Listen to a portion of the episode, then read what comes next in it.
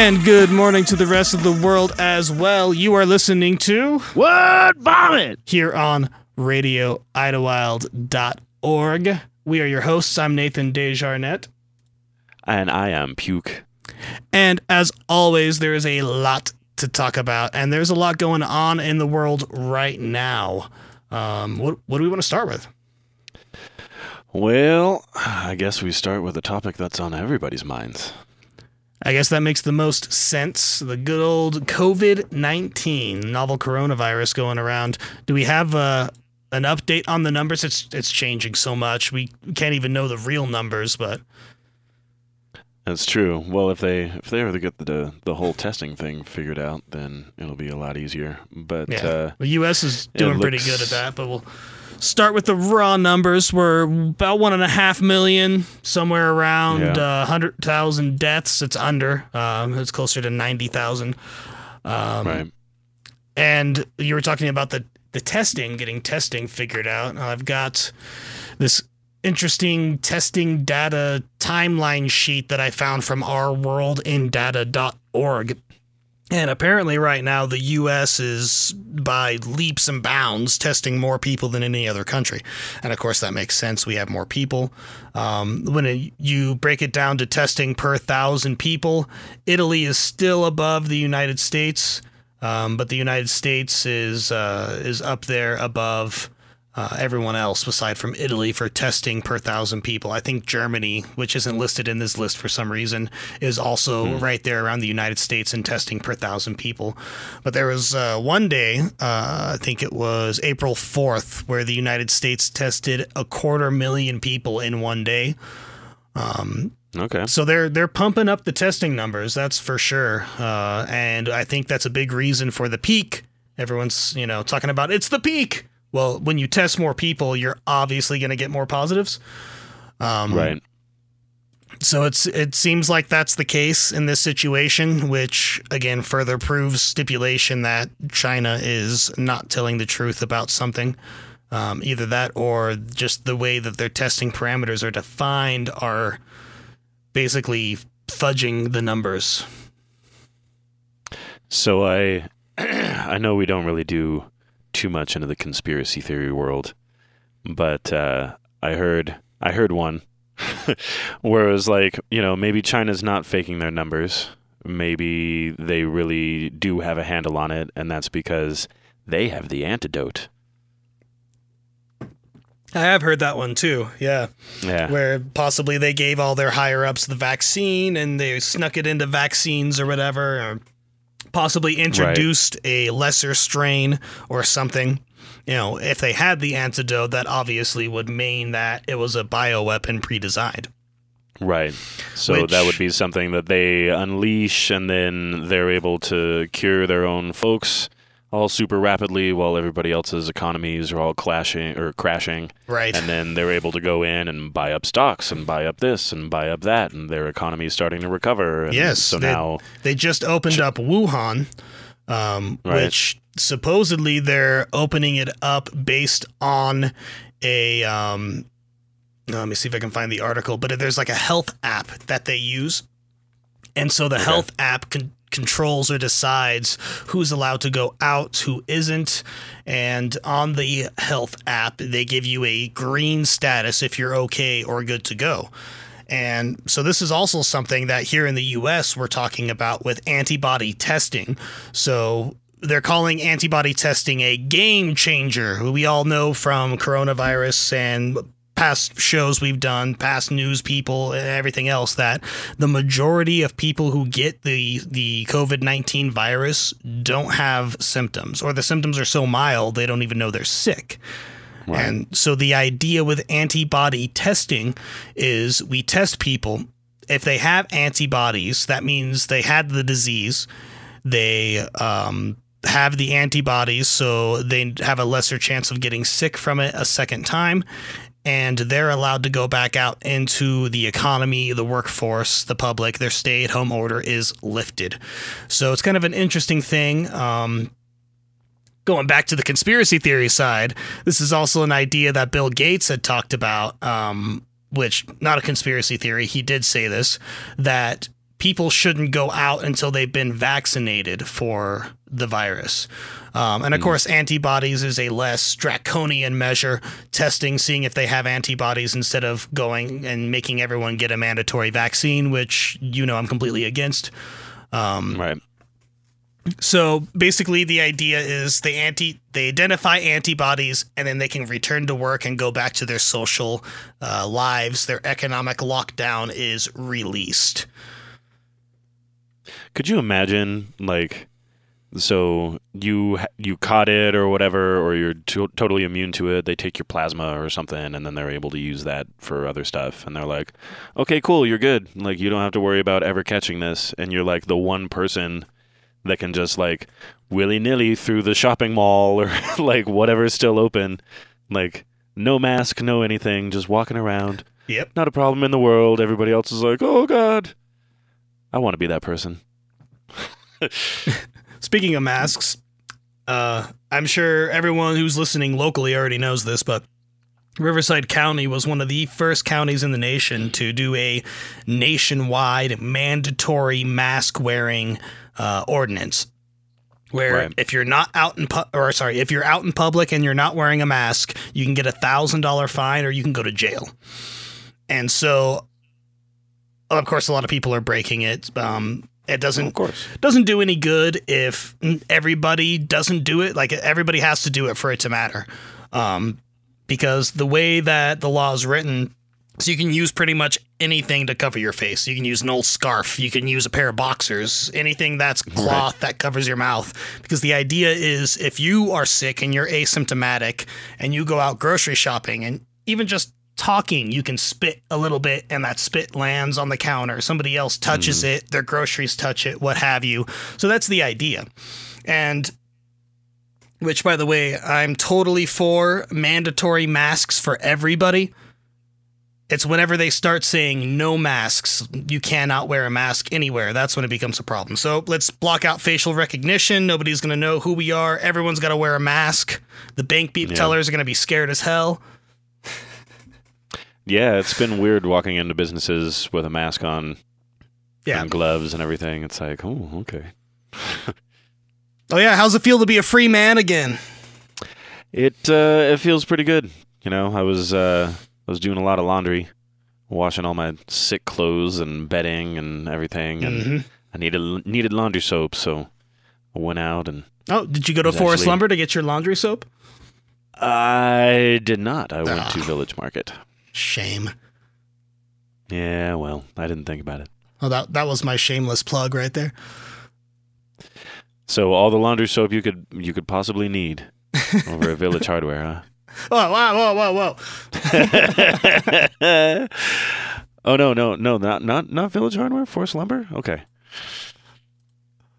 Yeah, so go to Forest everything Lumber. that's going on is uh, is pretty crazy with especially these this coronavirus. Um, so far, it seems they've changed the numbers again, and Dr. Fauci was saying that uh, they're expecting it to drop down to even lower to the previous uh, previous idea of what it was going to be. Um, so that's good. yeah. Uh, so it's looking like, at least according to the projections and the models, which are impossible to predict, they change every day based on social measures and, and what's going on. Uh, where they Right, were and saying, until everybody gets tested, we have no idea the scale of the virus. of course, and So it's so they're Yeah. they're now predicting sixty thousand U.S. deaths, which is basically a really bad flu season. Excuse me, flu season. But mm, the reason that can be potentially hazardous is we already have a bad flu season right now. And this this bad flu season coupled with a secondary virus will indefinitely overrun hospitals. So right now we're seeing that a little bit. It's a little overblown in the mainstream media when you listen to CNN or MSNBC. All oh, the hospital beds are filled. We're running out of ventilators right. when that's not necessarily the case when you look at the nationwide scale. For hotspots like New York, yes, they have a serious problem in New York with uh, with that. But Mm, other cities, not so much. You know, outside of LA, there's that uh, hospital that the guy tried to run the train into. I mean, I don't Yeah. run a train into a boat, okay? Um, otherwise, it, you know, it seems like uh, this is going to be better than projected. Uh, seems like the deaths are going to be a lot lower, and um, seems like we'll probably open up by the projected um, date that that Trump wants to reopen the economy at the end of the month. Well, I, I hope that they're right. I know that like Norway, although their numbers are like way better than ours, they're supposedly going to be opening up as of like the 27th, I think, of this month. Right. You know, you, we were talking about Wuhan opening back up. Supposedly, uh, schools are still closed, government offices are still closed, uh, a lot of things are still closed. So they're they're like doing a slow open, a soft open. So it's not like a full bore, like oh the gates are open, people are going out and partying at the bars. You know, that's not what's Right. happening in Wuhan. And even Beijing is still on lockdown. So it's just Wuhan getting that soft opening. And interesting enough, airplanes opened up out of Wuhan, and some 100,000 passengers flew out of Wuhan on day one of their lockdown being released. Wow. Um, went where? Uh, I didn't uh, see specifically where they were going. The article didn't mention that. It was just most of it was probably inside of China. I'm sure some of it was to Iran. Yeah. Some of it might have been uh, outside of China to some of the countries that don't have flight restrictions from China. Um, otherwise, uh, yeah, I'm sure the majority of it was inside of China. Okay. That would make sense because, you know, if I. If, if I was running an airport and it was like, "Hey, this plane from Wuhan wants to come in," I'd be like, uh, "No, Yeah, maybe not that one. Yeah. they can land somewhere else." Let's see. And Oh, you were saying something earlier about Germany, their economy was getting back together or something. Oh yeah, uh, let me see if I can find that clip. So I don't have it pulled up at the moment. So basically, they're talking about what's uh, what they're gonna expect from um, the economic changes, uh, what type of recovery shape that we're going to have. Um, it touches a little bit on um, the Great Depression and stuff like that, and, and how the world economy recovered from it. So this is uh, that clip. Okay. How quickly can the economy recover from coronavirus? A lot depends on what shape this recession takes. There's an alphabet soup of possibilities the V shape, the U shape, or the dreaded L shape. A V shape is the best case scenario here. It's a sharp drop followed by an equally sharp recovery. It means the economy would ramp back up just as quickly as it shut down. But that will largely depend on how quickly the virus is contained and how soon people can go back to work. That's why a U shaped recovery may be more likely here. In that case, the economy contracts, then bumps along the bottom for a while before climbing back. Many economists are betting on that scenario since uncertainty caused by the virus won't just evaporate overnight. Business owners and CEOs may curtail future investment, and consumer spending, the biggest driver of U.S. economic activity, probably won't bounce back immediately either. That's partly because of lost income, but also because of the psychological toll the viral outbreak has taken on consumer confidence. Beyond the V and the U, there's the worst case scenario, the L shape. Picture a hockey stick with a long tail. That happens if the virus is not contained, social distancing remains into the summer, and businesses and consumers take years to recover. After the Great Recession, economic activity took nearly four years to return to its pre recession peak. The Great Depression was even more severe, lasting 10 years. Yeah, so basically, of course, she's in Germany talking. That's why she says uh, that's the shape that we'll have here. Uh, she's talking Right. about Germany. Um, and of course, that's generally to be expected around the globe. And of course, the best case scenario is the V where it drops and then jumps back up, but that is probably not going to happen, um, especially with economies still being closed. Um, I don't think we've even hit the bottom of what we're going to see. I think it's going to get a little bit worse, but I don't Yeah. think we're going to see this massive crash, uh, Great Depression um, type of crash. Uh, and we may have a, a, ma- a crash worse than 2008, but I don't think it'll be as bad as Great Depression crash. We'll see. Yeah, yeah, we just have to it's it's all just guessing at this point. Right, right. And I guess um, with all the craziness going on, there's been people still going out and trying to do things. So there was a, a father and his daughter. They were in an empty baseball field playing t-ball when the police showed up and arrested them. So Well, it's they like should know better. Were they wearing masks? Probably not. So that's uh, an interesting event that's that's happening in that situation. Um, other things going on too. It seems the mayor of an Illinois city went to an illegal party with an open bar, was hanging out there and uh, taking care of all of that. Uh, you know, getting drunk and partying whenever you're supposed to be staying at home and not spreading a deadly virus. So it was like a speakeasy. More or less. So it's basically like an open bar party. It was probably at a closed bar. Uh, but apparently, the police uh, raided the event. Uh, it was at Hiram's Tavern.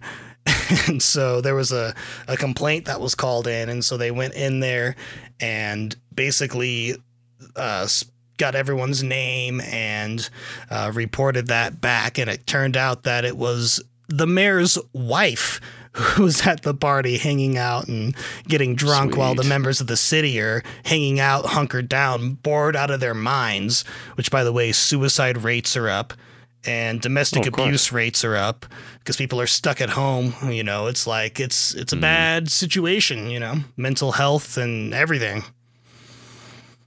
People's pets are confused. They're like, hey, I I haven't seen you home like this in forever. Right. Don't you have somewhere to be?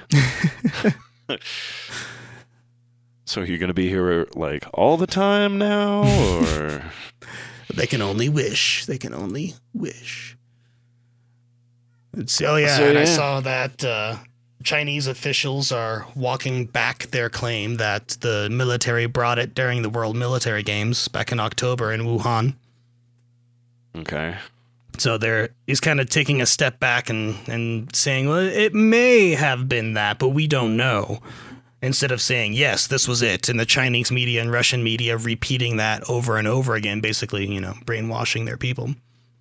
Yeah. Uh, well, that's the thing when you have state-run media. right? Hmm. So what else you got? Well, let's see here.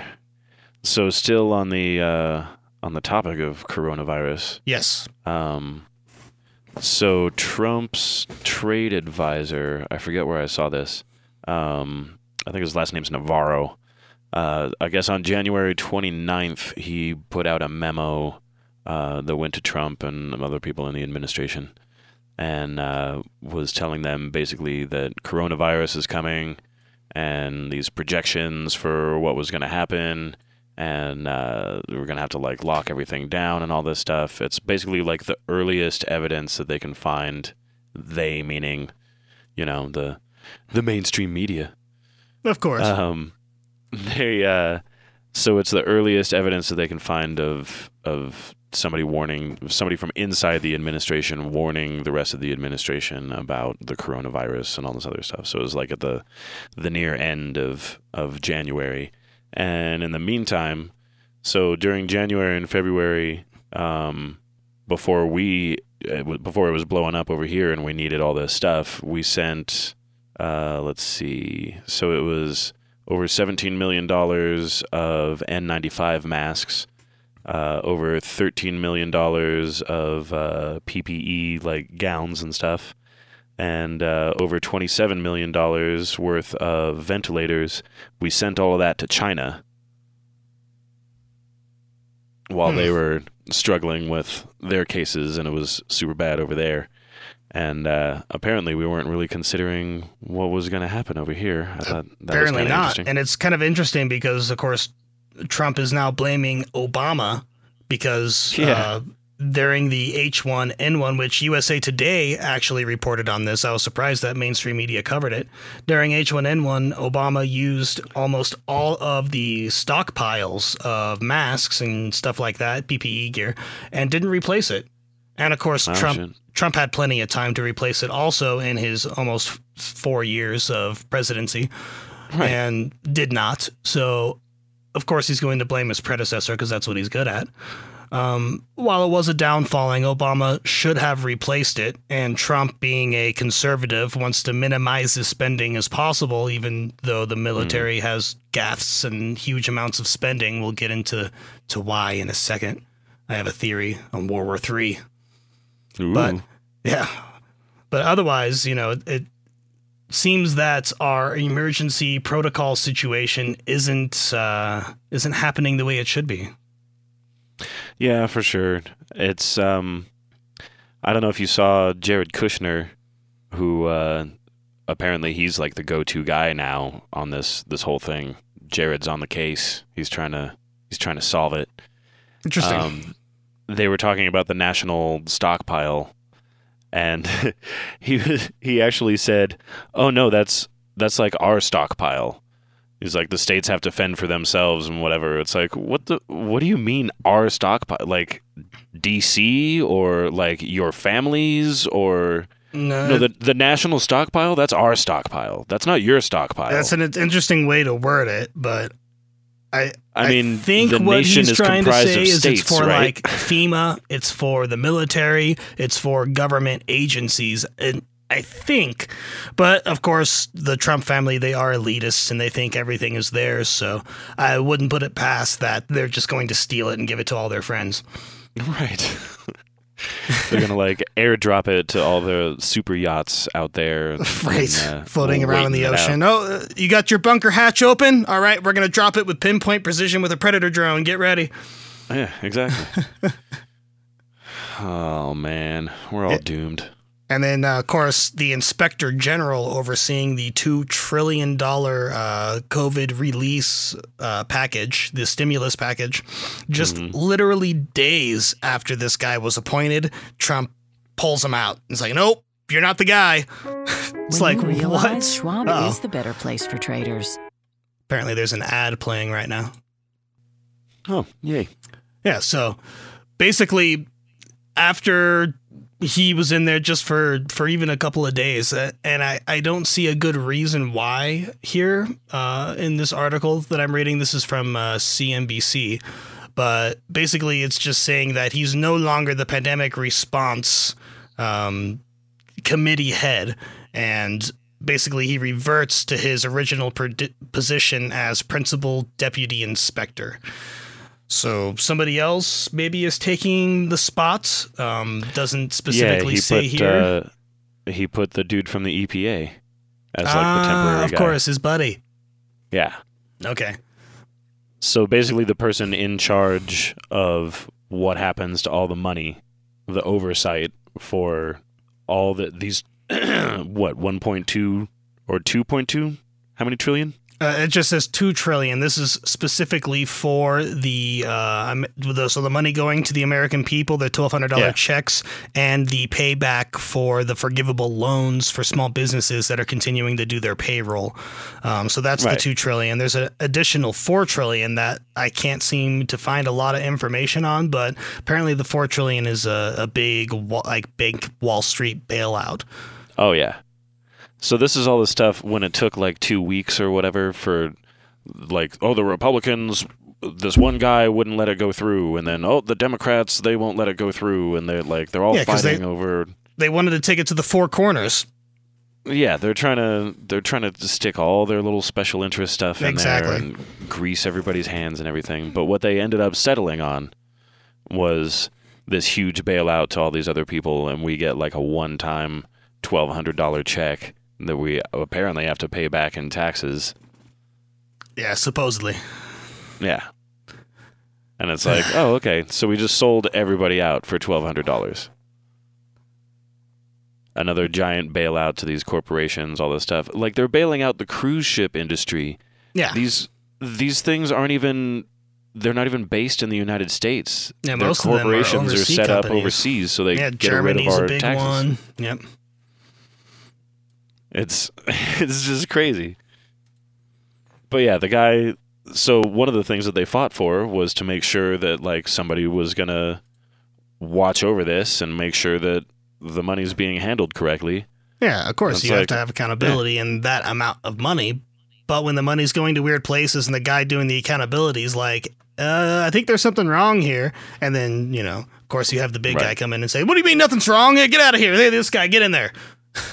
Yeah. Well, and Trump was like, you know, this guy served with the Obama Obama administration. It's like this guy he's been working in the White House for since 1999. He's Mhm. been in both, you know, it's it's just nuts, man. And uh who else did he fire? Oh, there's n- another one that I missed. It was uh Oh, oh yeah, the guy from I'm- the whistleblower. and also apparently he's got a new press secretary, some some blonde conservative uh, lady named Kayleigh McEn- McEnany, Enany, Kayleigh McEnany, McEnany? McEnany, E N A N Y, Enany. I don't know. That's how I see it. All right. But apparently she's a uh, she's a birther, and talked about Obama and how he's from Kenya and all that. Oh, sweet. Yeah. Yeah, well, the last press secretary, they didn't even do. He hasn't had any. There's there's been no no briefings from the white. Like he's been the, doing these COVID briefings, Yes. but they don't do like they don't have a, a press secretary coming out and taking questions. Like the last person that had the job, there hasn't even been No. whatever it is press It was- convention. Sanders, wasn't it? Um, she was the one before this. This last person's been in there for like six months or something. They took over after right, the Sarah other random guy that, that no one's seen. yeah, Yeah. they had, they haven't even done any press conferences. Which, I mean, I'm just saying, Trump should have done this to begin with. He should have found the cute blonde girl with the face and the bubbly voice that will say anything the teleprompter tells her to. This is the person that he needed as press secretary from the beginning. he should have got uh, what's her name, Tomi Lahren or whatever. Oh. God, no, please, no. She'd be so good at it. You just see her and Kellyanne hanging out, doing each other's nails. Let's see. What else? Kneeling have? down on the couch in the White Oh yeah, House. and that uh, that Navy ship um, that had all those those COVID cases, some 200 COVID cases on board the Uh-huh. Navy ship, and then the captain leaked the information out, which is a big no-no. Well, okay. He he leaked it how? I guess it was How did that sent in an email. So he sent an email to other people, and then that got spread out. And then next thing you know, the press is covering that a U.S. nuclear uh, attack vessel is out of commission and is not uh, acting up to full operation because the majority of the crew is sick. It's like that's that's not something that you just say publicly, especially when there's a bunch of uh, war-ish activity going on right now, which I'll touch into in just a second. That's what I'm segueing into here. Ooh, look at you. So the captain of the ship gets fired. Um and then basically the act or sorry, the uh, Navy secretary um who was put in after the whole Navy SEAL situation when Trump went through and tried to to interfere with the Navy SEAL situation that was going on. So this is the guy who was in after that. So he's he hasn't even been in a year. And so basically, what he said is it was naive uh, or stupid to to do this or something like that, and uh, ends up having to resign over the situation because of the things that he said. So there's a, a huge disruption in the leadership going on uh, with the Navy right now. Uh, not a good time for that. Um, No. But I've got a clip about uh, this particular event. I don't know if you know who Dan Crenshaw is, the the one-eyed man. Oh yeah, the guy that looks like a uh, he looks like an, a uh, hitman in a porno movie. Yes, yeah, he's uh, That's what Pete Davidson said. more He got in more or less. for it. Yes, he did, and he actually did a pretty good job. Had him on uh, on SNL, and it was pretty good. He shouldn't have had that piece of crap on SNL. That guy's a jerk. Oh, it was it was I don't funny. like him. I laughed. Well, here's uh him shamelessly promoting his book and talking about it at the same time. On that. I also wanted to ask you about this ongoing um, situation with the Teddy Roosevelt, the um, air, the nuclear aircraft carrier. Um, mm-hmm.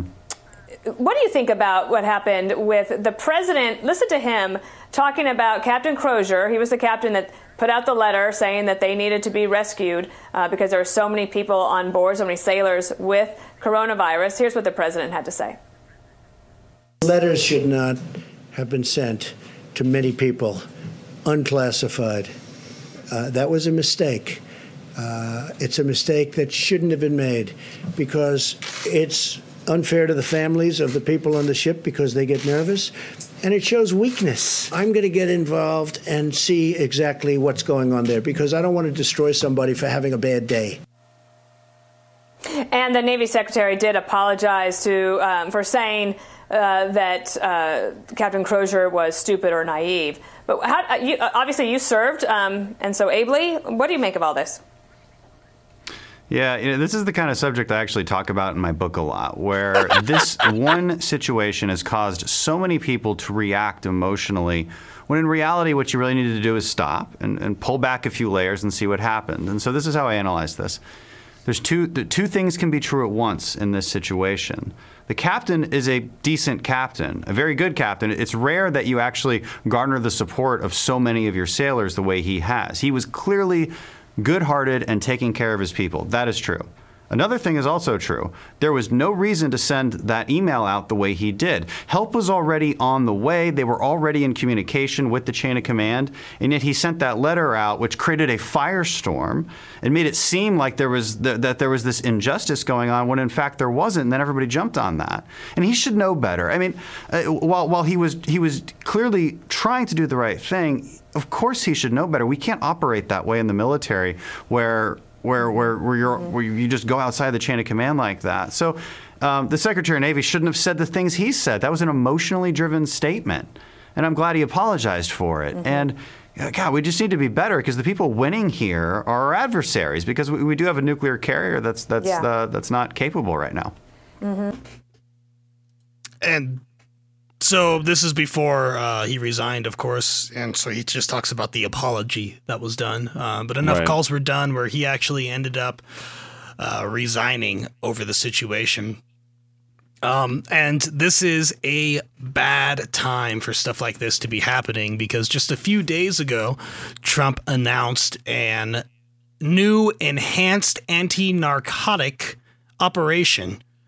Um, here he is. As governments and nations focus on the coronavirus, there's a growing threat that cartels, criminals, terrorists, and other malign actors will try to exploit the situation for their own gain. And we must not let that happen. We will never let that happen. Today, the United States is launching enhanced counter narcotics operations in the Western Hemisphere to protect the American people from the deadly scourge of illegal narcotics. We must not let the drug cartels exploit the pandemic to threaten America. The pandemic of drugs! The cartels are threatening Americans. To threaten American lives. In cooperation with the 22 partner nations, U.S. Southern Command will increase surveillance, disruption, and seizures of drug shipments and provide additional support for eradication efforts, which are going on right now at a record pace. We're deploying additional Navy destroyers, combat ships, aircraft and helicopters, Coast Guard cutters, and Air Force surveillance aircraft, doubling our capabilities in the region. So that's a pretty intense operation. I'm not sure if you caught everything they're putting out there, but those yeah. airplanes he's talking about, they're about a quarter billion dollars a piece. They're surveillance uh, with high tech surveillance technology on board.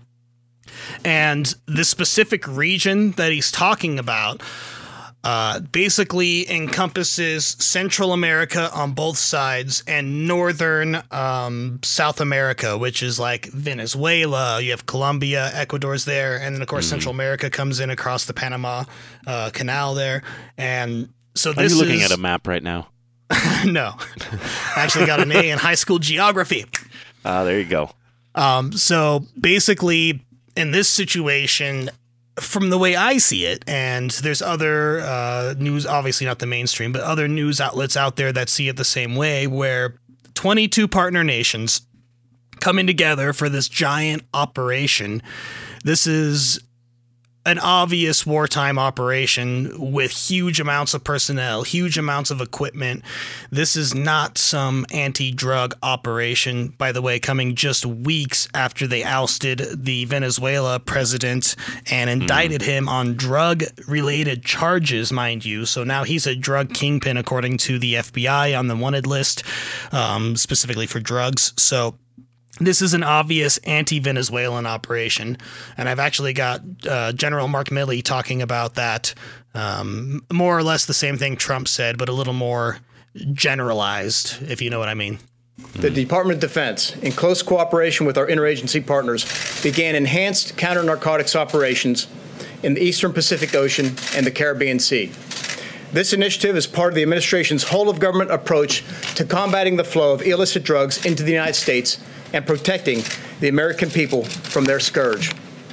I want to thank all of our partners in this effort, to include the United States Coast Guard, the Department of Homeland Security, the Drug Enforcement Agency, the Department of Justice, and members of the intelligence community for their tremendous support and cooperation.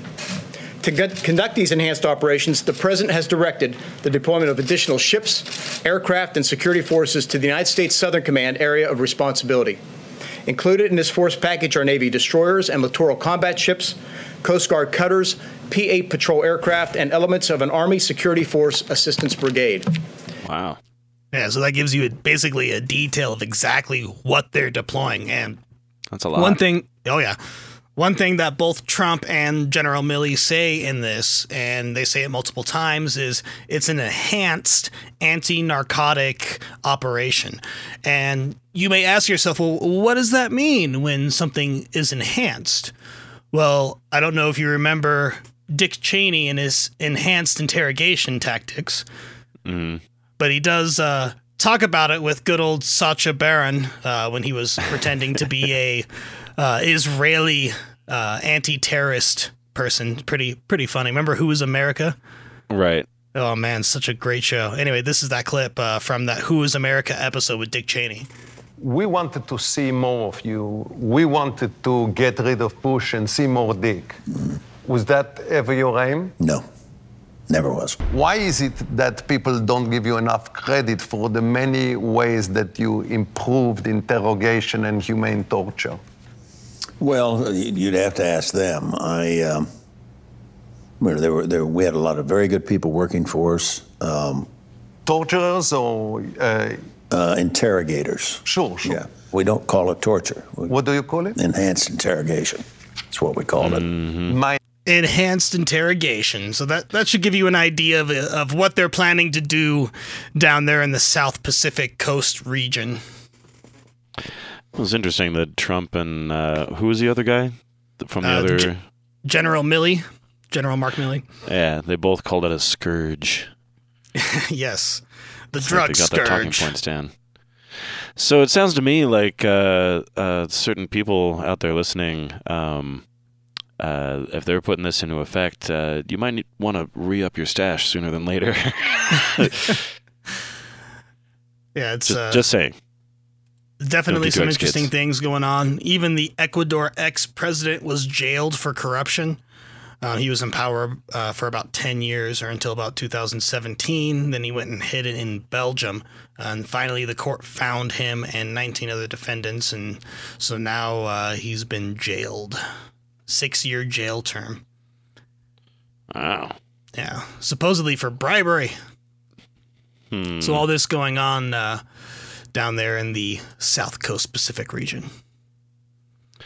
I don't know. I think this is just kind of how you get rid of people sometimes. Oh, speaking of getting rid of people, the U.S. apparently killed a um, Al Shabaab leader uh, in uh, Somalia. So airstrikes. U.S. is doubling up on their airstrikes at the same time. Yay. Obama kill would be proud. kill those terrorists. So would Cheney. Yeah, right. Did you see uh, that movie Vice? I don't think so. It was actually really good. with um, Christian Bale playing Dick Cheney. Ah, Yeah, he had the voice down and everything.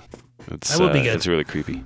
especially the way like Dick Cheney rubs his hands together, like how Mr. Burns from The Simpsons does. Excellent. Yeah, there's there's a lot of that, and he uh, who directed it? It's um, the guy who directed um, like Talladega Nights and stuff. Ah, he's okay. a dir- he's a Yeah, director, so it's it's kind of it's got a comedy-ish aspect to it, but it's uh, it's really good. I would I would advise watching So- it. Mike Pompeo has been reaching out to Iraq, and let me read a direct quote here from him. It says, "With global COVID-19 pandemic raging and plummeting oil revenues, threatening an Iraqi economic collapse." It's important that our two governments work together to stop any reversal of the gains we've made to defeat ISIS and stabilize the country. So, the U.S. is making a call to have our troops remain in Iraq, which, if you remember, after the whole Iran situation, their entire government voted to kick the U.S. out. Mm-hmm. So, this is a convenient uh, happenstance to keep U.S. troops in Iraq, especially since Iraq is going to be the front line of any event that may happen between the U.S. and Venezuela. Um, Iran is basically the center field for the East and the West um, between China, India, Russia, and that part of Africa, the Middle East, and Europe. So basically covers that whole area. So Iran is a huge ally for China. Um, basically, any type of uh, war situation, Iran's contingency will go go to China. Right. Yeah, China, Iran, Russia, they're all they're all homies. Yeah. And Russia's Venezuela and all of that? Well, Venezuela, with their current leader, obviously the United States uh, does not think the current president is the legitimate president, as we pulled from the State of the Union, uh, where he had the real and legitimate president of Venezuela. And, you know, he stands up and, and waves with his weird, awkward stick your hand in the air and nod. hmm You Wasn't know, there some sort of like military takeover there? They had like a coup or something, right? Well, they were basically trying to change the elections where they, they held elections and the quote unquote legitimate president lost the elections. And so ever since then, us and ironically a bunch of other nations, I want to say around 21 of them, similar to the count that's helping us pull these anti drug operations, um, recognize uh, Maduro as the legitimate president which he lost the election. He's not the legitimate president, even though basically everything that's going on there, and of course we can blame socialism, but there's a lot more to play um, at their economic downfall at the moment. They have some of the worst sanctions in the world on them um, by the United States and other Western countries who do not agree with. Uh, with their ties uh, specifically to China and Russia. Hmm. It was similar to what we tried to do to Cuba. Um, and now Cuba does not have the Soviet ties they used to, so things are, are loosening for them. Right. So basically, Venezuela is Cuba too. Plus, there's a lot of oil in Venezuela. Do you imagine Yeah. all the oil, especially with how cheap it is right now? And you know, it's an unstable government, so everybody's just waiting to see like, okay, let's get our person in there or let's, you know, they're Oh, yeah. they're going to try and manipulate it in their favor for sure so that they Yeah. can And all the refugees that left Venezuela and went like to Colombia and Brazil. Because of this whole COVID lockdown, a lot of countries are kicking non nationals out of the country. So if you're an immigrant, you basically have to go back. so it's like there's no food, there's no testing, and I mean South America has limited testing anyway, but it's like, yeah, it's it's a bad situation all around, I guess is what I'm getting at. Right. Yeah, that's uh that's no good for anybody. Yeah. I don't know, man. That uh that poor country. This is always an example for everybody like, "Oh, I mean, look at Venezuela. Yeah. They've they've got the shit end of the stick for a while. The gas is like 10 cents a gallon over there." Woo! Let's go to Venezuela. Stock up. I was looking at uh, basically uh, the rates, uh, COVID rates.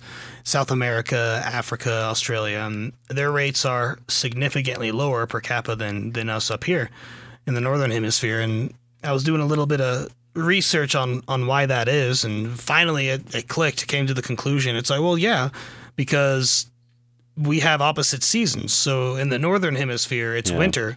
In the southern hemisphere, it's summer. So the virus doesn't stay as live as long and on surfaces and stuff like that. So we, uh, at least from what I see, if we don't get a vaccination out into the people, we can see a large increase, I think, in, in the southern hemisphere of cases, uh, while the northern hemisphere sees their decrease of cases. Yeah, that's that's definitely possible. I want to see a list of um, I want to see a list of uh, number of people who have been tested. Oh yeah, I, I had that pulled up just a second ago. Where'd it go? I think I closed it already because I kind of touched on it uh, to be s- at the start of the show. Right. So was- there is some sort of database of like every the number of people that have been tested in every country.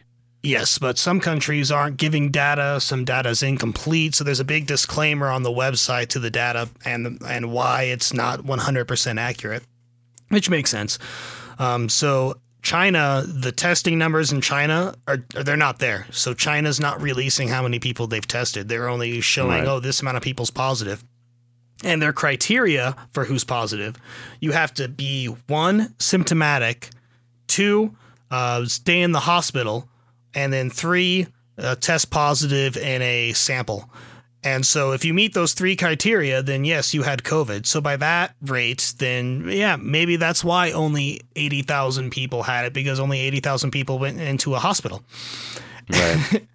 And so it's kind of uh, interesting the way that they were counting. Um, maybe they weren't necessarily lying about the numbers, but they certainly weren't doing an honest way of testing. Um, you know, that's for sure.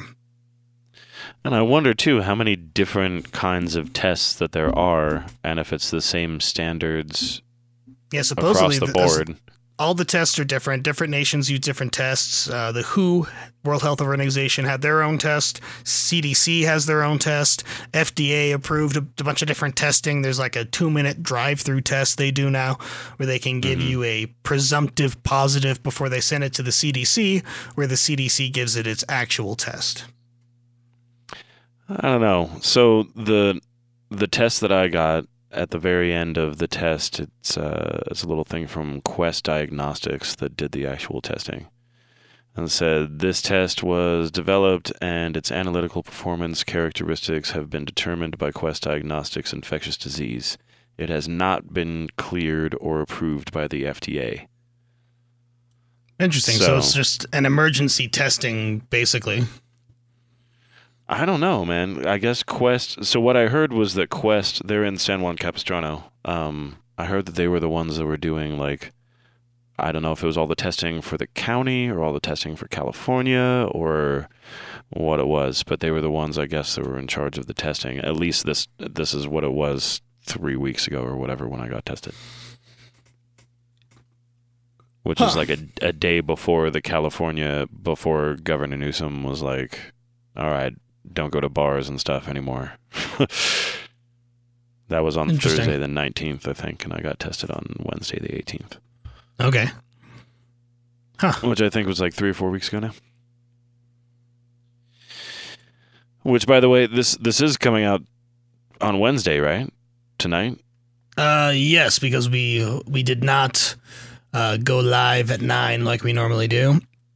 So I'm probably gonna release. I don't know. It might be after midnight. It might be Thursday by the time it comes out.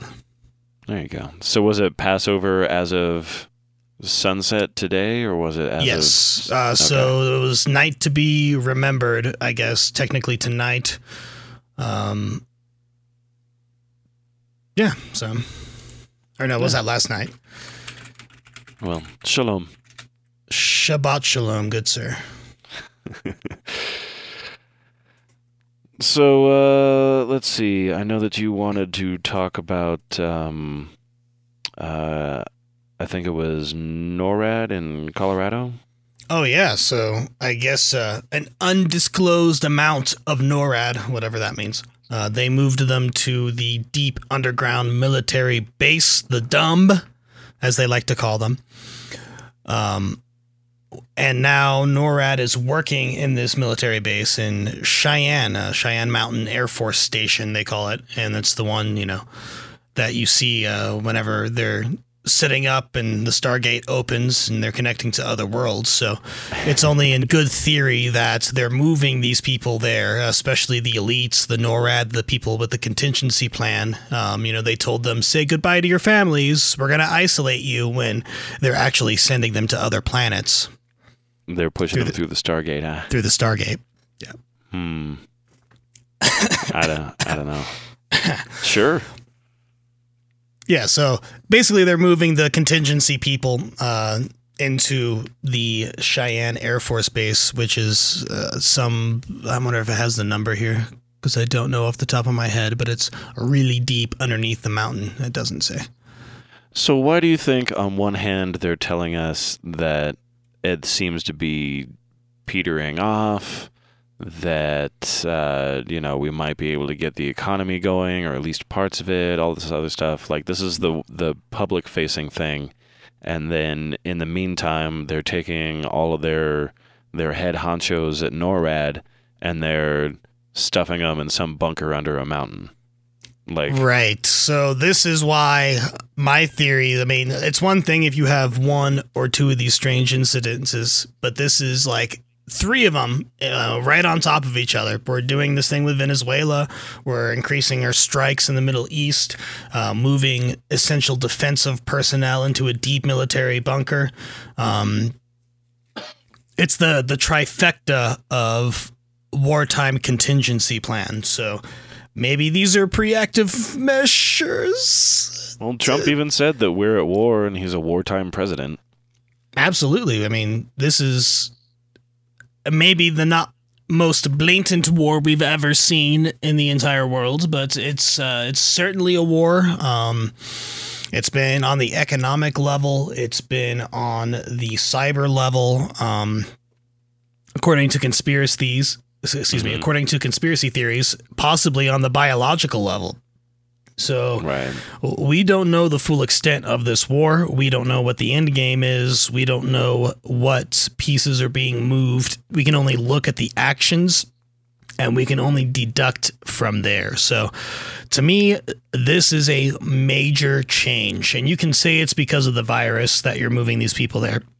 You can say it's because of drugs funneling into the city, the pandemic of drugs funneling into the United States. It's a scourge the scourge of cartels. Um, but we all know that the leader of Venezuela, the president of Venezuela, is indicted on drug charges. Um, we also know that these contingency people at NORAD they monitor uh, missiles and aircraft and stuff like that. They're like the, the, defense personnel that Dick Cheney told to stand down on 9/11. Yeah. Um, so this is basically the line of defense for American mainland, and it's interesting that they're they're being put into this severe lockdown watch mode where they're going to be stuck in this underground base for quite possibly months. But why? Okay, so I don't know. that I don't see that. I mean, like you're saying, that's that's not just a passive move. That's something that you do when when something's gonna hit the fan. You know what I mean? Right. So maybe uh, maybe there's more to play than than what we think. I mean, they built the base. Uh, what was it in the '60s? Um, so I know they've they've had to do some major upgrades and changes to it for it to be up to par. Yeah, get rid of the lead paint. Yeah, I know a, a, lot of the the U.S. military contingency stuff, uh, like the nuclear stuff, is all so freaking old. It's not right. even funny. Um, and a lot of what Trump wanted to do was to update those systems, but I don't think that's happened. And it makes sense, you know, like it's old, it's not connected to the internet, so it can't be hacked. You have to have somebody physically in there with the floppy disk. yeah. I thought it was Obama that wanted to up, upgrade that. I think they all have, but I, mean, I think they've done little bits, but the majority of it is still ancient technology. Yeah. Yeah, I saw a whole piece. It must have been John Oliver or something on like the all the different stories of things that goes on and where we keep our nukes and what it would actually take to launch them. And yeah, it involves floppy disks for Christ's sake. That's just Yep. insane. Yeah. Yeah, I mean, I suppose we should update it. The hippie in me is like, why do we even have these at all? Right, but obviously for for contingency, we must we must. Well, because if we didn't have them, somebody would nuke us. Yeah, exactly. Mutually assured destruction. So, do we have to tell everybody how many nukes we have? I'm sure we have a lot more than what we tell people we have. Right. But is there some sort of is there an agreement where we have to tell everybody like how many nukes we've got and where they are? I don't I don't know if there's an agreement, but I do know that we did tell people, so maybe maybe it is an agreement. I don't know. Hmm. Um, I wonder if I can find that list. You have to ignore the typing like- and, and clicking in the background.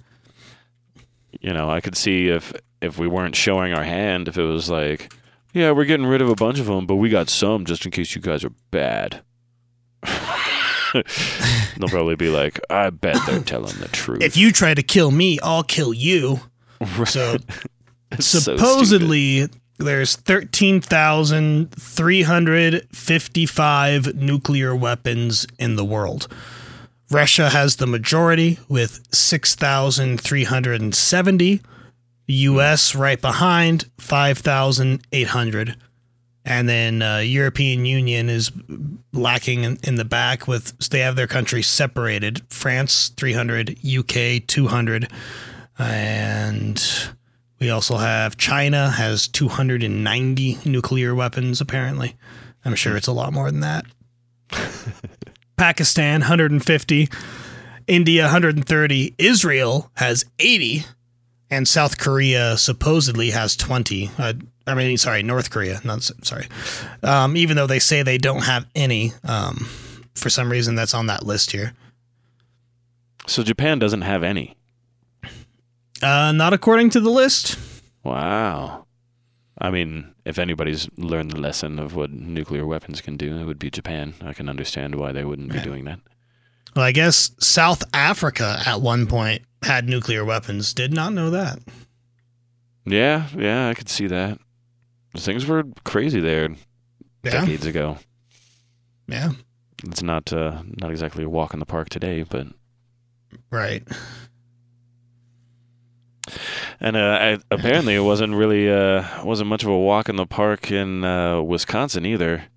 They just had uh, somewhat of a of a voting day yesterday. Yeah, I guess they were doing drive-through voting and had to struggle through long lines and stand six feet apart. Okay, so in your opinion, should they have even been doing that at all during this pandemic, or should they have postponed the election day?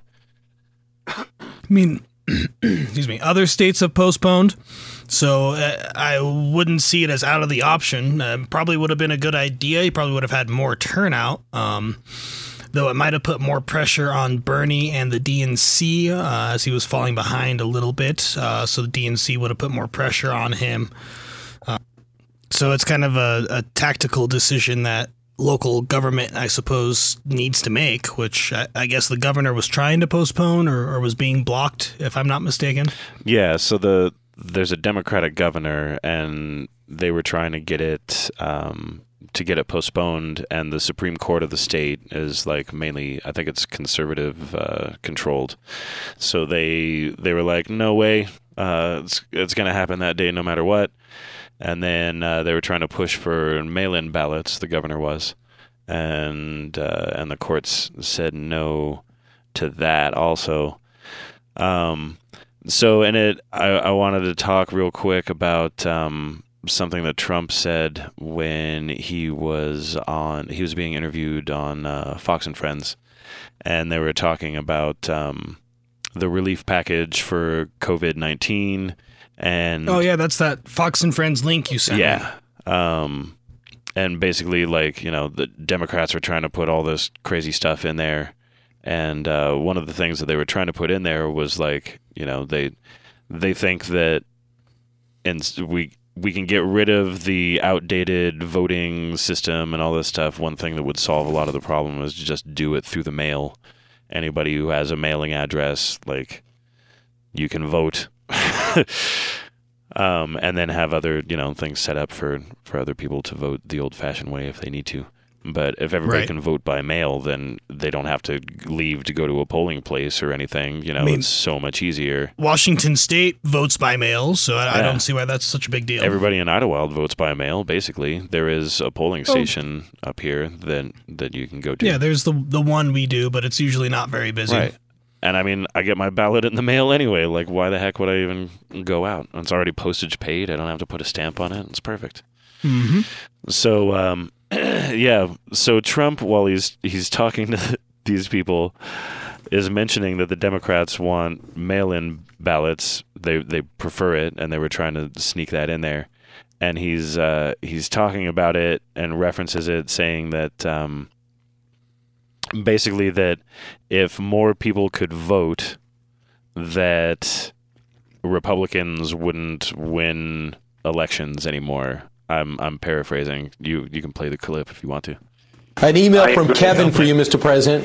Uh, if there is another relief bill, how can we stop lawmakers from dipping into it again for special interest projects? Man, we were just talking about this. Do you want to expand?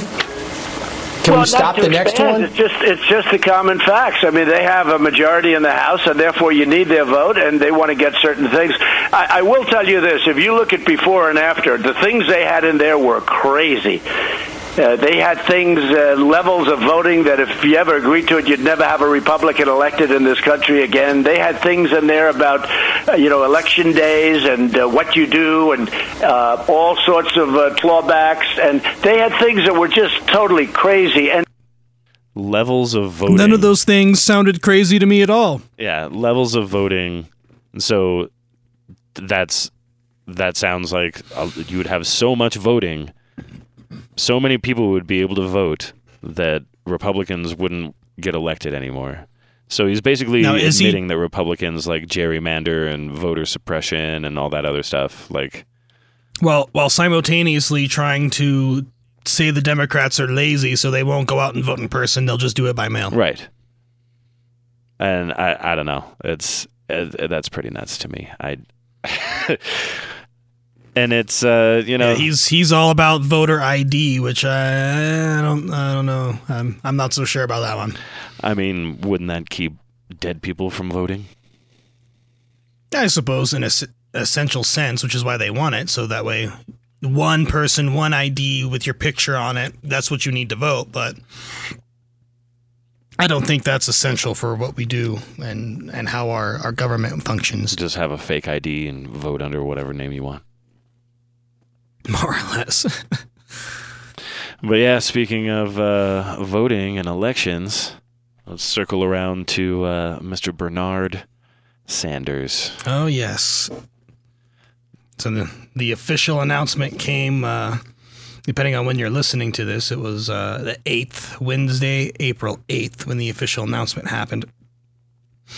Uh, and I've got uh, an article, actually, pretty interesting article here from Business Insider.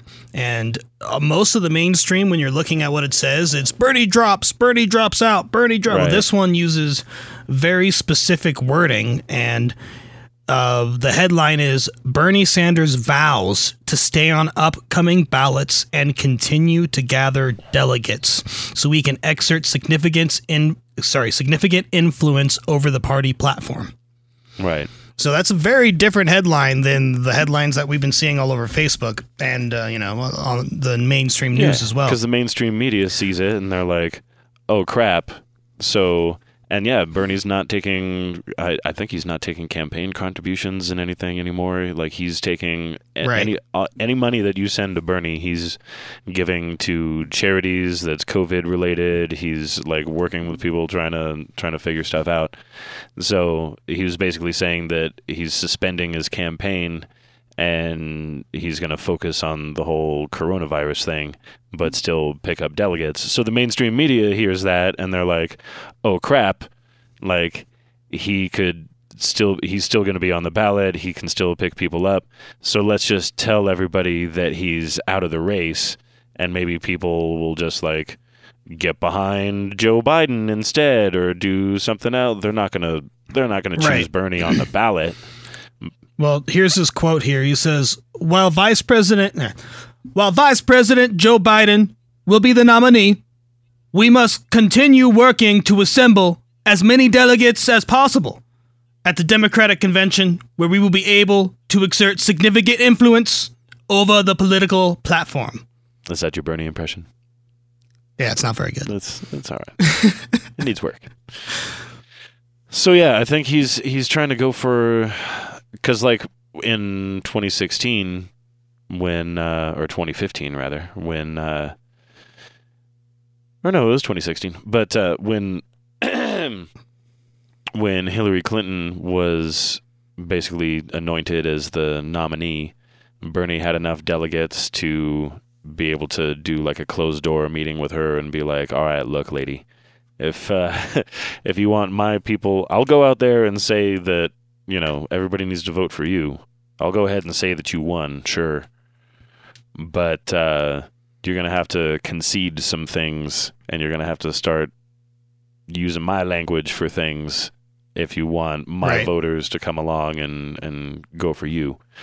So uh, she I don't know. I don't. I don't see Bernie people going to Biden for some reason. The only people that would would be the vote blue, no matter who people, Right. which would vote for literally anybody. It, it could be a dead cat. Oh, the dead cat's the Democratic nominee. Let's vote blue, no matter who. Yeah, that's true. And I mean, I suppose I don't know. I don't think there's. I don't see Bernie splitting and going third party No, absolutely not. That's not going to happen. because he just wants to beat Trump, Yeah. and I don't think he believes that that could happen. Otherwise, he'd be running as an independent the entire time, especially after what happened in Oh, yeah. 2016 with the Democrats. Then, Oh yeah, and and a lot of his uh, a lot of his supporters, um, you know, in 2016 ended up going uh, third party, like Jill Stein. I know a lot of Bernie people who who voted Jill Right. Stein. Um, so that was a, a big factor in in Trump winning 2016. there were Bernie people that hated Hillary Clinton, and when Bernie supported, or he was like, "All right, everybody vote for Hillary," they were like. Oh, you're one of them. Like, how could you? And they just Mhm. turned, bailed party, and I voted knew. for Trump. Yep, I knew quite a few people who were who were like that. I mean, that's just extreme. I mean, I did not like Clinton either, but it didn't uh, make me go out and vote for Trump because I didn't like Clinton. That's for sure. Right. Yeah, there's no, no. There's no way. I would, could never vote for that dumpster fire. Trump, I mean. Uh, yeah. so, uh, yeah, let's see. Um, bum, bum. Oh yeah, and speaking of the dumpster fire, I guess uh, he was threatening to freeze funding for the World Health Organization. Right. So, And you know, as soon as he does that, I guess a bunch of other uh, World Health, uh, or sorry, a bunch of other nations announced their support uh, for it. what nations? Uh, it doesn't. Let me see if it says specifically here. Because if it's like, like the Rhode Island of countries, Botswana. Not, I don't know if that's a country. Borneo. Mm, yeah, I don't see specifically what countries were showing their support, but Ah, apparently see. the direct quote was he thanks uh, the nations of the world for supporting the World Health Organization. And this is the uh, the director, director general. Oh, okay, so they're supporting the World Health Organization. They're not supporting Trump not wanting to pay. Correct. Gotcha. Okay. Yeah. Let me see if I can get this clip to play about this. World Health Organization because they really are. Uh, they called it wrong. They call it wrong. They really they missed the call. They could have called it months earlier. They would have known, and uh, they should have known, and they probably did know. So we'll be looking into that very carefully, and we're going to put a hold on money spent to the WHO. We're going to put a very powerful hold on it. So, i- is the time to freeze funding to the WHO during uh, a pandemic? No, maybe not. I mean, I'm not saying I'm going to do it, but we're going to look at it. You did say that. We give a tremendous, no, I didn't. I said we're going to look at it. We're going to investigate it. We're going to look at it. But we will look at ending funding. Yeah. To- because to- you know what? They called it wrong. And if you look back over the years, even, they're very much, uh, everything seems to be very biased toward China. That's not right. Okay, so at the beginning of the clip, for some reason, the sound guy had the gain cranked to max, Oh, so wow. he sounds all distorted. But yeah, that's that's Trump freezing U.S. funds, and then later saying, "Oh no, I didn't say we're going to do it. I said we'd think about it." Right, right after he said that he was going to do it. Yeah, I'm not touching you. Right. Oh, it's so crazy. Yeah. Um, I don't know where he. it's kind of the pot calling the kettle black for him to blame the World Health Organization for not jumping on this whole thing sooner when Trump delayed his response by months, where he Oh, was like absolutely. I holding mean, well, rallies Trump- and going to play golf and totally Right. downplaying the whole thing. It's going to be gone by April. Well, here it is, April 8th, and it's still very much a thing. It hasn't gone down Oh, at yeah. all. There was like 900 something new deaths like just yesterday. We just passed like Italy, I think, or Spain or somebody with our number of of deaths. Let's see. Uh, not yet. We're above Iran. Okay. But we just passed somebody. I think it's Italy. Iran. Iran? Yeah, was, uh, no, it, yeah. Italy's got like almost twenty thousand deaths. Oh wow. Okay. I saw both them and us at like 17 something. But that's obviously outdated information. Uh, well, uh, maybe this one's wrong then. Because what I'm looking at, let me find a different chart. Because for some reason, this John Hopkins chart is. It says that there's 4,500 deaths, and it says U.S., but it also says New York next to it. So I don't know if it's separating New York there or what. Hmm. So this chart's trying to trick me. Because if I go to oh the worldometer, I was looking at John Hopkins. Yeah, you're right. You're right. We're at 17.6, so we're like right neck to neck with Italy. I mean that's just that's nuts. Yeah, it was an additional 1,300 deaths. Uh, that was yesterday, the 8th, when those 1,300 deaths came in. So Yeah, and who has who has the most like the highest number of deaths? Is is it Italy still, or is it Spain? Uh,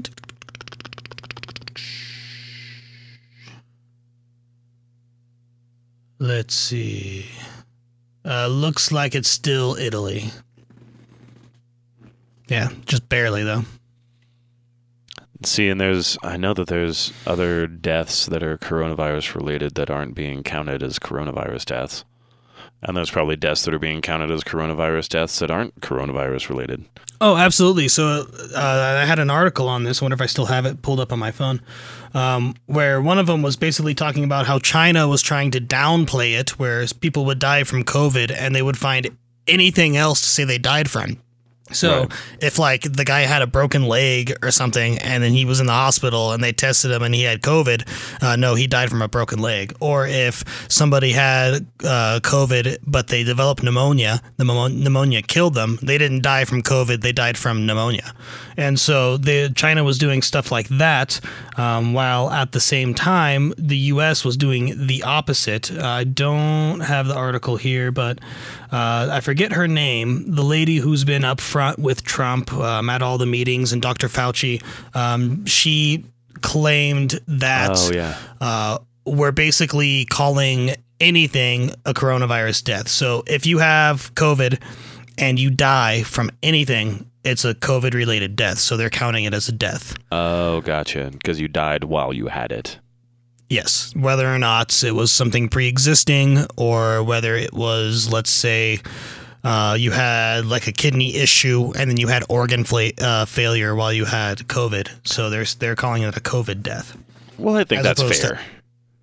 I think so too, but uh, the fact that other countries aren't saying that means that there's a difference of testing across the board. So we're going to get some attacks that's going to be, you know, talk about, oh, all these other countries uh, did so much better with their deaths and their testing. It's like, oh, no, actually, the U.S. did better with testing. That's why it looks like we have a lot more cases and deaths per capita because we're testing a lot more per capita. Right, but we we still haven't been doing testing like like South Korea did testing and all of that. They were Uh, like, per yeah, not not per not per capita, uh, but total number of tests. Yes, we have done more tests than South Korea, but uh, per population, South Korea and Italy uh, both did more tests than U.S. right per capita. I guess Yes, is per the, capita. There's so many different ways to look at this. So, okay, hydroxy. What is it? Hydroxychloroquine. Have you heard of this? The miracle drug. So somebody on Fox News had mentioned this, and Trump happened to be watching TV, and now he's convinced that this is. He even said Well, that he's going to start. It's been talked himself. about a, a lot more than than on Fox News. It, I mean, it is a pretty well known drug. I'm just guessing Um, that's a- where he heard it. Right. It's an immunosuppressant. So basically, what it does is it prevents your body from fighting the virus too hard. And that's what a lot of the deaths come from. A lot of the pneumonia is from um, your body and the white blood cells creating fluid in your lungs. And you get the serious pneumonia and you die from that. And so, what this does is it, it may prolong your illness a little bit, but you won't uh, develop severe pneumonia. So, so that way, it gives you less of a chance, uh, lessens the symptoms. So, your symptoms become less uh, because your body's not fighting it so hard. Um, and that kind of helps prevent lung damage and, and other things like that. So that's the theory. And of course, uh, the FDA just approved it uh, under specific dosage.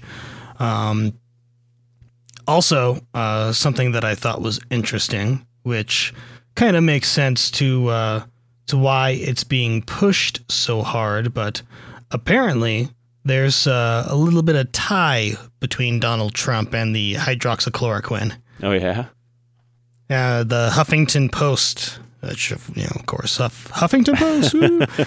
they reported that uh, there's a stake that the Trump family uh, has in the company that produces the anti-malaria drug, Ah. and so he's out there saying, "Take it." I mean, I have a good feeling. I I think it's good. It'll be great. It'll be Trump awesome. or Kushner?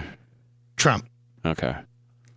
I mean, it just says, uh, yeah, President Donald Trump reportedly owns a stake in a company that produces hydroxychloroquine, the anti malaria drug that he has repeatedly touted uh, as a coronavirus treatment, even though experts say there is no strong evidence that it works. Yeah, yeah, there is. So he's basically just doing an infomercial. More or less. Um, but, I mean, at the same time, if it does work, sweet. That'll be awesome. But we just don't know yet. Um, it's good to, to use it, to test it, to see, to keep doing uh, these control testings, uh, you know, like Dr. Fauci had said. Um, but at the same time, Trump kind of turning around and saying, oh, it's so good. And then you have these idiots who go out and literally drink aquarium cleaner because it says on the back it contains a little bit of hydroxychloroquine. Right.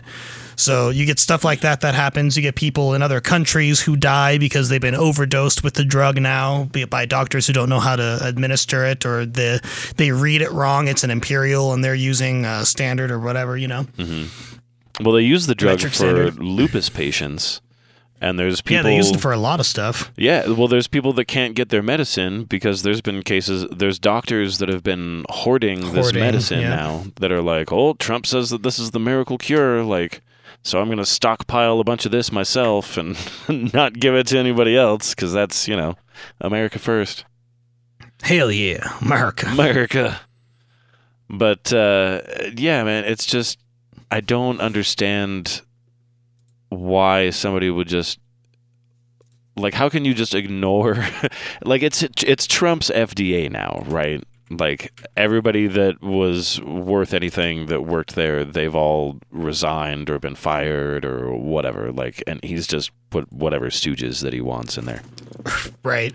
So Uh, it's kind of interesting because at the same time, apparently there's another drug uh, that has been making the rounds after somebody released a study and said that a deworming medication uh, called ivermectin apparently uh, can kill the virus, according to the study. So what happened uh, is Tractor Supply has an injectable version that apparently is specifically um, meant for animals. And so the Tractor Supply got a hold of all their retail stores and said, "Hey, pull it off the shelf. Do not sell it." Um, because apparently they're worried that people are going to do the same thing with the hydroxychloroquine and kill themselves with it. Oh, great.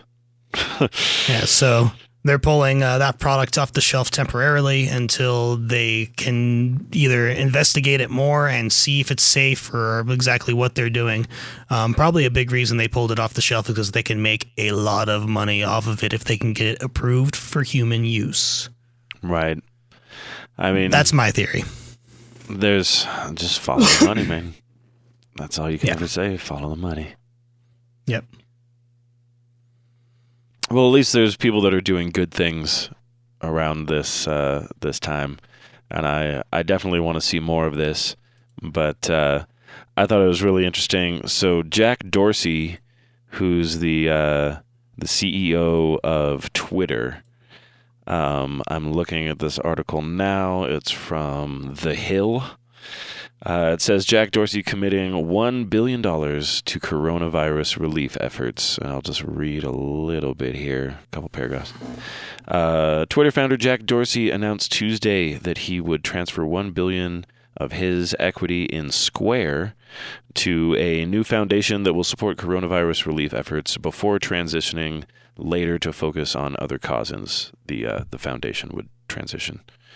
Uh, in a Twitter thread, the billionaire CEO explained that the newly founded Start Small Foundation would support global COVID 19 relief efforts before transitioning after the pandemic's resolution to focus on supporting universal basic income experiments, as well as health and Mm. education ex- efforts aimed at young women.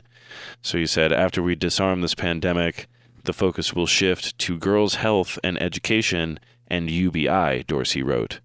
Why UBI and girls' health and education? I believe they represent the best long term solutions to the existential problems facing the world. UBI is a great idea needing experimentation. Girls' health and education is critical to balance, he added. Okay. So that's uh, that's pretty cool, man. A billion dollars, that's that's definitely something. Yeah, it's better than what a lot of people are doing. And, it, you know, kind of interesting you mentioned uh, UBI, because that reminds me that Spain is moving to establish their own permanent version of uh, basic income. So that's after recovering from all of this, you know, they they figured out that like, you know, if we had a universal basic income, this wouldn't have collapsed the way that it did. Right. If money kept coming in, money would keep flowing and taxes keep moving. And, and, you know, in the long term, you know, I could see why. I mean, UBI is not a, a new idea, and it's it's definitely interesting. I personally like the idea that I spend my money, my tax money, better than the government spends my tax money. Right. So I'm I'm not necessarily against that idea. Yeah, it just comes directly back to you. I mean, you pay into the system so much, you lose so much money that Right. should be yours, and that's that's um, you know, and they they say that people will like end up leeching off the system and all of that stuff. And Uh, the payments aren't really that much to live off of. It's just more of a uh, what's the word I'm looking for? Uh, fail safe, safety net, extra. I mean, you could put Right. it in savings, and you could buy a, a car, you know, in one year off of just your UBI. So I guess the the Spain plan would be a uh, guaranteed um, thousand dollars a month. They're saying, but it's still being written, so they're not one hundred percent sure how it's going to end up being. But that's kind of the rough idea, which is basically what uh, um, Andrew Yang's plan was. Right. Yeah, if I was if I was getting a thousand dollars a month, it's not like I'm, you're not living off of that. You'd have to be doing something else on top of it for sure. Oh, yeah, and I mean, it's just extra. Here in Southern California, that's like not even rent. Right. But you know, if that's if you're working a regular job and and doing that, and it's just an extra thousand dollars, like you're hopefully saving that. I think after Right. this this whole financial hardship that everybody's going to be going through, maybe people are going to smarten up and start saving their money now. maybe in a mattress, just in case the banks decide that they're going to go under.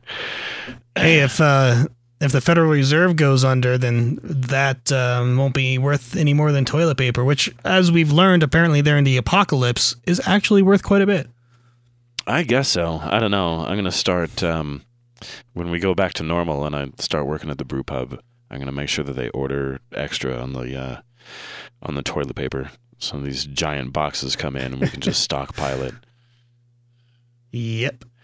It's these massive boxes. You can get them from Sysco. So just get get an account with Sysco somehow. They'll they'll run a run a credit Drop a check on you. whole pallet of toilet paper at your house. Absolutely. It's pretty cheap one ply stuff, but you know, you got so much of it, you can double up. Why the hell not? Right. So, uh, okay, Twitter, we did that. Oh yeah.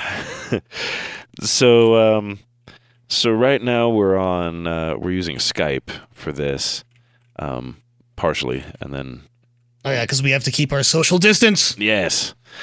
Uh, so, but there's another company called Zoom, which everybody's been talking about lately, and it's it's been really interesting to me with people being like, "Oh, Zoom, it's been so amazing with how we've been able to do this," and blah. blah. It's like Skype has been around for how long now? This is not a new thing, and Zoom did not Right. invent it. But apparently, there was there's a, been a little flaw with this whole Zoom thing. So, um, so Skype is free, but like Zoom, uh, there's a there's like it starts out free, but uh, if you need to like have like 500 people in on the same video conference or something, like you can do that with Zoom. Um, with like a paid tier sort of thing. So you pay them a monthly thing and then you can get hundreds of people or thousands of people or whatever. So apparently, what they didn't realize was that uh, their their system was pretty hackable. Because when this whole pandemic thing started happening and people were looking for new ways to to reach out and touch someone, Sure, start having your private company meetings on uh, Zoom. Right. So uh, so they've got all these private company meetings. Um, Zoom is like, okay, there's this huge demand for it. Let's just get this out there. And uh, so they beef up all of their software and everything, their servers and all that stuff. And uh, the massive launch, and it's hugely successful, and their stocks going up, and everything's wonderful. So it turns out that there was a, a backdoor way in. And some of the stories that I saw about this were were actually pretty funny. So obviously there's stuff that we're not going to hear about, which is like okay, sensitive information about these companies that's been now leaked to whoever. On the dark web, probably. Yeah. But uh, there was a guy who was giving a presentation to like I I want to say that it was like 50 people or whatever. And as he's doing it, like somebody starts drawing on the screen, just starts drawing a big dick. like it's like it's a big dick and balls. And everybody's like oh my god, what's happening? Like starting to get, you know, really upset and then they start like Right. they just bombard the chat with all this like white supremacist stuff and whatever. It's basically it sounds like like 4chan people that are just, Yeah, you know, some hackers who are like, let's have some fun. yeah, exactly. So uh supposedly they've they've gone in the that back door and uh and closed it up and and made it safe, quote unquote. And, and not hackable, but uh, I thought that that was pretty funny. That was just one of the stories. There was a lot of there's a lot of crazy stuff that they uh, that these guys were able to do in Zoom. Oh yeah, it's it's crazy to think how much access you give your video camera and microphones. You know, your webcam is plugged into your computer all the time. Your microphone on your phone or on your laptop, it's connected. It's on all the time. Yeah. And apps can access it anytime if you have that setting turned on in your in your privacy settings, either uh, for your Windows 10 machine or Android. you can control what applications can can talk to your microphone. Right. And of course, I would suggest everyone to do that. And when you're not using your webcam, when you're not using your microphones, to unplug them, or if they're internal, turn that setting off. Because anybody can be hacking in at any time from anywhere. For sure. Like right now on uh, on my laptop, which I'm doing this off of, um, Skype is the only application that's allowed to use my microphone at all. Um, which I'm not even using the microphone on the laptop. I'm running a separate rig.